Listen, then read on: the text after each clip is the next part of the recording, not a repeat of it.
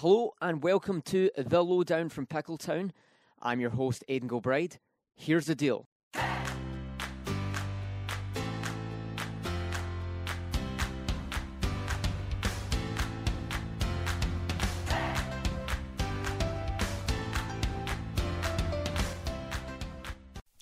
I'm here with uh, Nickolai Clarke on the men's uh, soccer team uh, senior here, uh, Nico. Um, obviously, me and you actually know each other quite well. We lived with each other last year, and we've worked together a couple of times. So that should that should be just like two friends talking, almost, Nico. Yeah. Um, you're obviously you're obviously an international, much like me. You're Jamaican, um, so.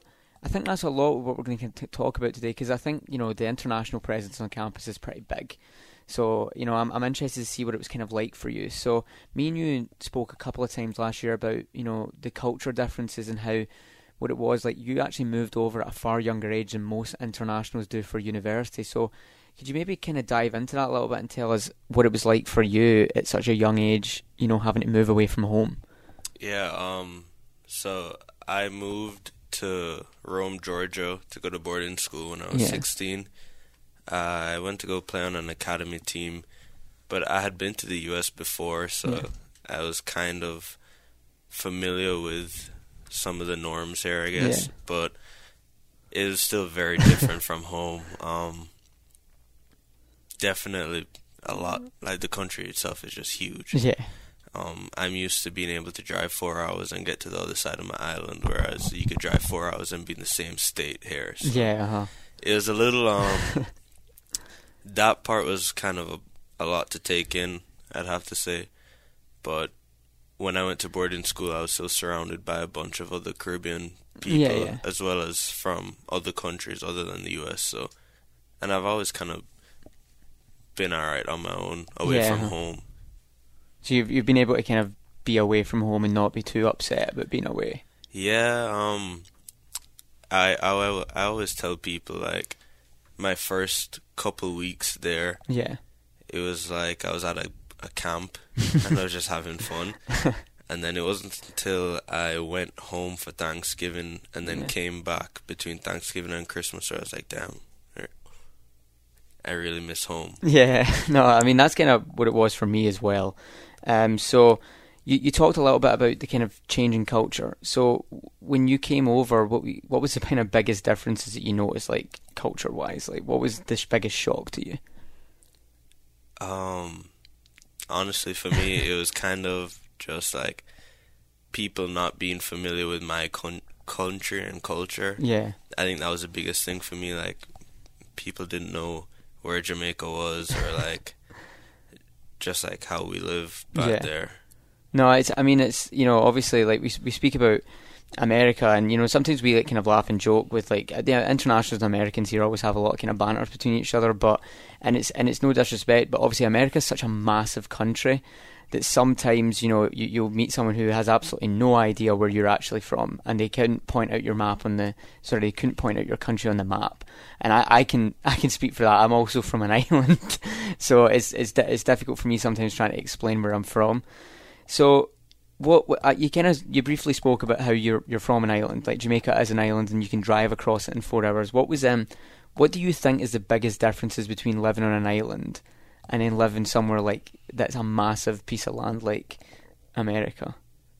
Um, I guess the biggest difference for me would be not being able to just kind of like go to the beach Yeah. whenever I wanted, or like depending where I was, I could look out and see the water, and I'd be good. Yeah. Um, kind of being more inland because Mhm. I know we're not that far from the coast, Yeah. but being more inland, it's that was a big difference for me. So what what in terms of like uh, culture as well, like the differences between people, um, how different is it in Jamaica than it is here in the US? Well, honestly, it's not that different. No. 'cause- different because like everywhere you go, Yeah, some people are nice, some people Yeah. are kind of reserved. um, I think it's kind of the same in that Mhm. sense, but Yeah. like the way the way people are brought up in Yeah. Jamaica to me are is very different to Yeah. the way some people in America are brought up. Oh yeah. Uh-huh. So obviously, you, you spoke about how you came over at a young age for boarding school, um, and how you know you uh, that was a little bit different to most internationals here. So, how did you uh, kind of end up at UMO? Like, what what kind of can you kind of take us through how you ended up here specifically? Yeah, so at the boarding school I was at, I was playing on an academy team, and my senior year of high school, Yeah. the head coach, who's actually now the head coach of the Lees McRae soccer team, Okay. he was good friends with Sean, Right. Sean Brennan, who was the coach at the time when I was getting recruited. Mhm. And I walked into his office one day and we were talking about schools that had contacted me. And he asked about Mount Olive Mhm. if I'd heard about them. I was like, no. That that was the first time those two words had ever entered my ears. Yeah. Um, and he's like, all right, well, I'll send the coach a message. Here's his email. Send him your highlight tape, and we'll go from there. Mhm. And then that same afternoon after practice, um, Shane, he pulled me aside. Yeah. He was my coach, Yeah. Yeah. And he was like, "Yeah, Sean's interested. Um, we're gonna set up a visit Mhm. X Y Z, and then So you were able to actually visit the school before you you decided to come here. Yeah, so um, we were playing in the Castle tournament in Raleigh. So a group of us came up early hmm and visited the school, and then met up with the rest of the team in Raleigh. Yeah, I guess that's that's probably a good benefit. I mean, for me, I was you know kind of unfortunate. I wasn't able to kind of visit before I came here, and I would have absolutely loved to have done that. It would have given me an idea of where I was going to be living, and you know what where my life was going to be for the next couple of years. So that's quite interesting to hear things from a different kind of perspective. So we're just going to address the elephant in the room. I hope you don't mind talking about it. Not at all. You are a senior, and um, I have to say, you know, I, I look across at you. I've known you a couple of years, Nico, and I do consider you a friend. Uh, you obviously are sitting with a big leg brace on right now. People can't see it. Hmm Um, what exactly happened, and, and are you okay talking about it? How do you actually feel about the whole thing, considering it is your last year here? Yeah. Um, it was our first preseason game against Methodist, so probably like 3 Mhm. or four days into preseason, I think. And I went on, and I was probably on the field for, let's say, like a minute and a half max. Went into a 50 50 challenge and felt the pop, heard the pop, went down. Later found out it was my ACL. Mm.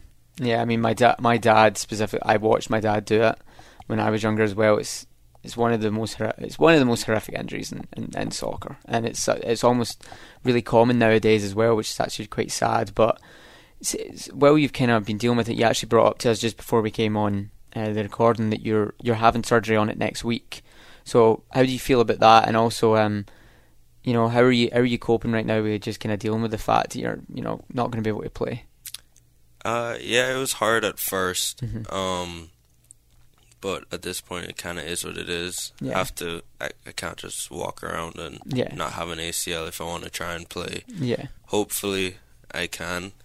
Um, getting a medical red shirt, so I'll have that extra year of eligibility. So you'll think about coming back, yeah? Um, well, I've been considering doing a master's either here or um at another school. Okay. I was told that international students aren't allowed in the MBA program, but that's Oh, okay. changing. Oh, really? So supposedly after this year, they Mhm. wanted a full year of seated classes Right. before we were allowed to be administered into the MBA program. Okay. So that's a possibility. Yeah. Um, or I could go and do a master's elsewhere. Yeah. Are you looking forward to the rehab?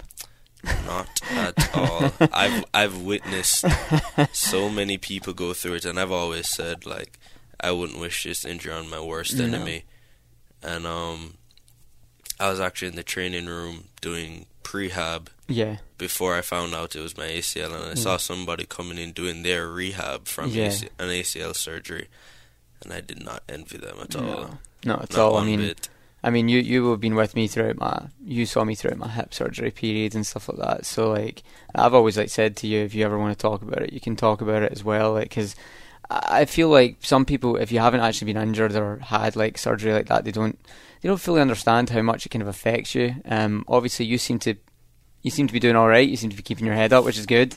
Um, so how have you actually been keeping yourself busy? You're obviously still going to watch the boys and still being there to support them and stuff. How have you been keeping busy? Yeah, um, I try and help out at practice where I Yeah. can. Um, whether that's like helping run drills or if I'm just sitting watching, just trying to stay with the team. Mhm. Um, and I also work with you Yeah. on campus, so that's been taking up a good chunk of time as well. Yeah, Nico's been coming in and sorting out the bags. Yeah, he's been sorting out the production bags for us. Uh, I think he seems to like doing that, which is crazy.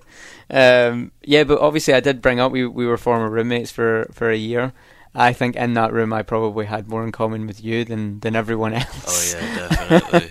it was a very interesting room that we lived in. But it, I absolutely loved living with the soccer guys last year. It was a very unique experience for me, obviously being the only one that wasn't on the team. yeah, it's good fun. yeah.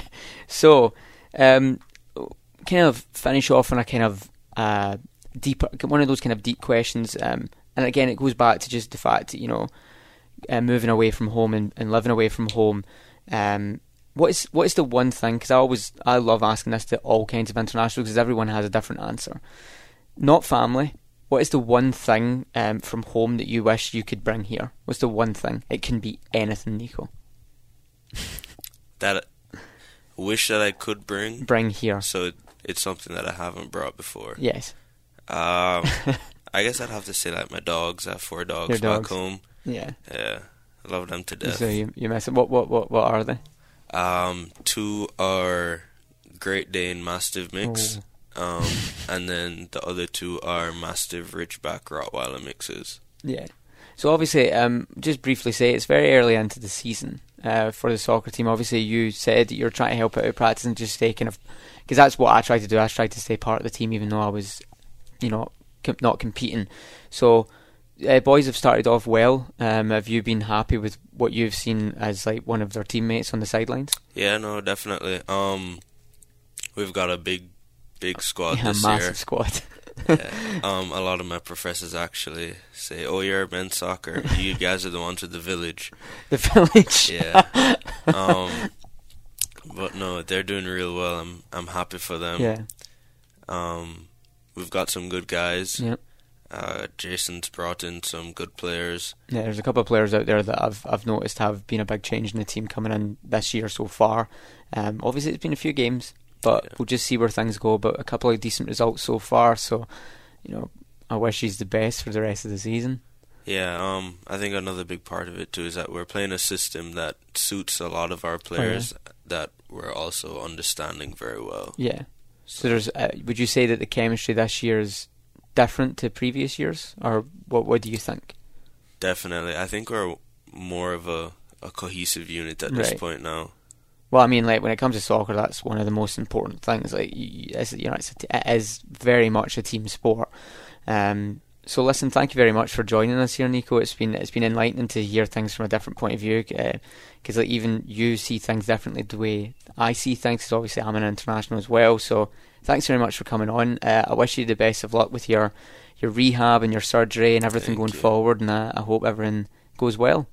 Thank you. Thanks for having me. Of course. This has been the lowdown from Pickletown. We'd just like to give special thanks to the University of Mount Olive's music department. Thank you very much for listening. We'll see you next time.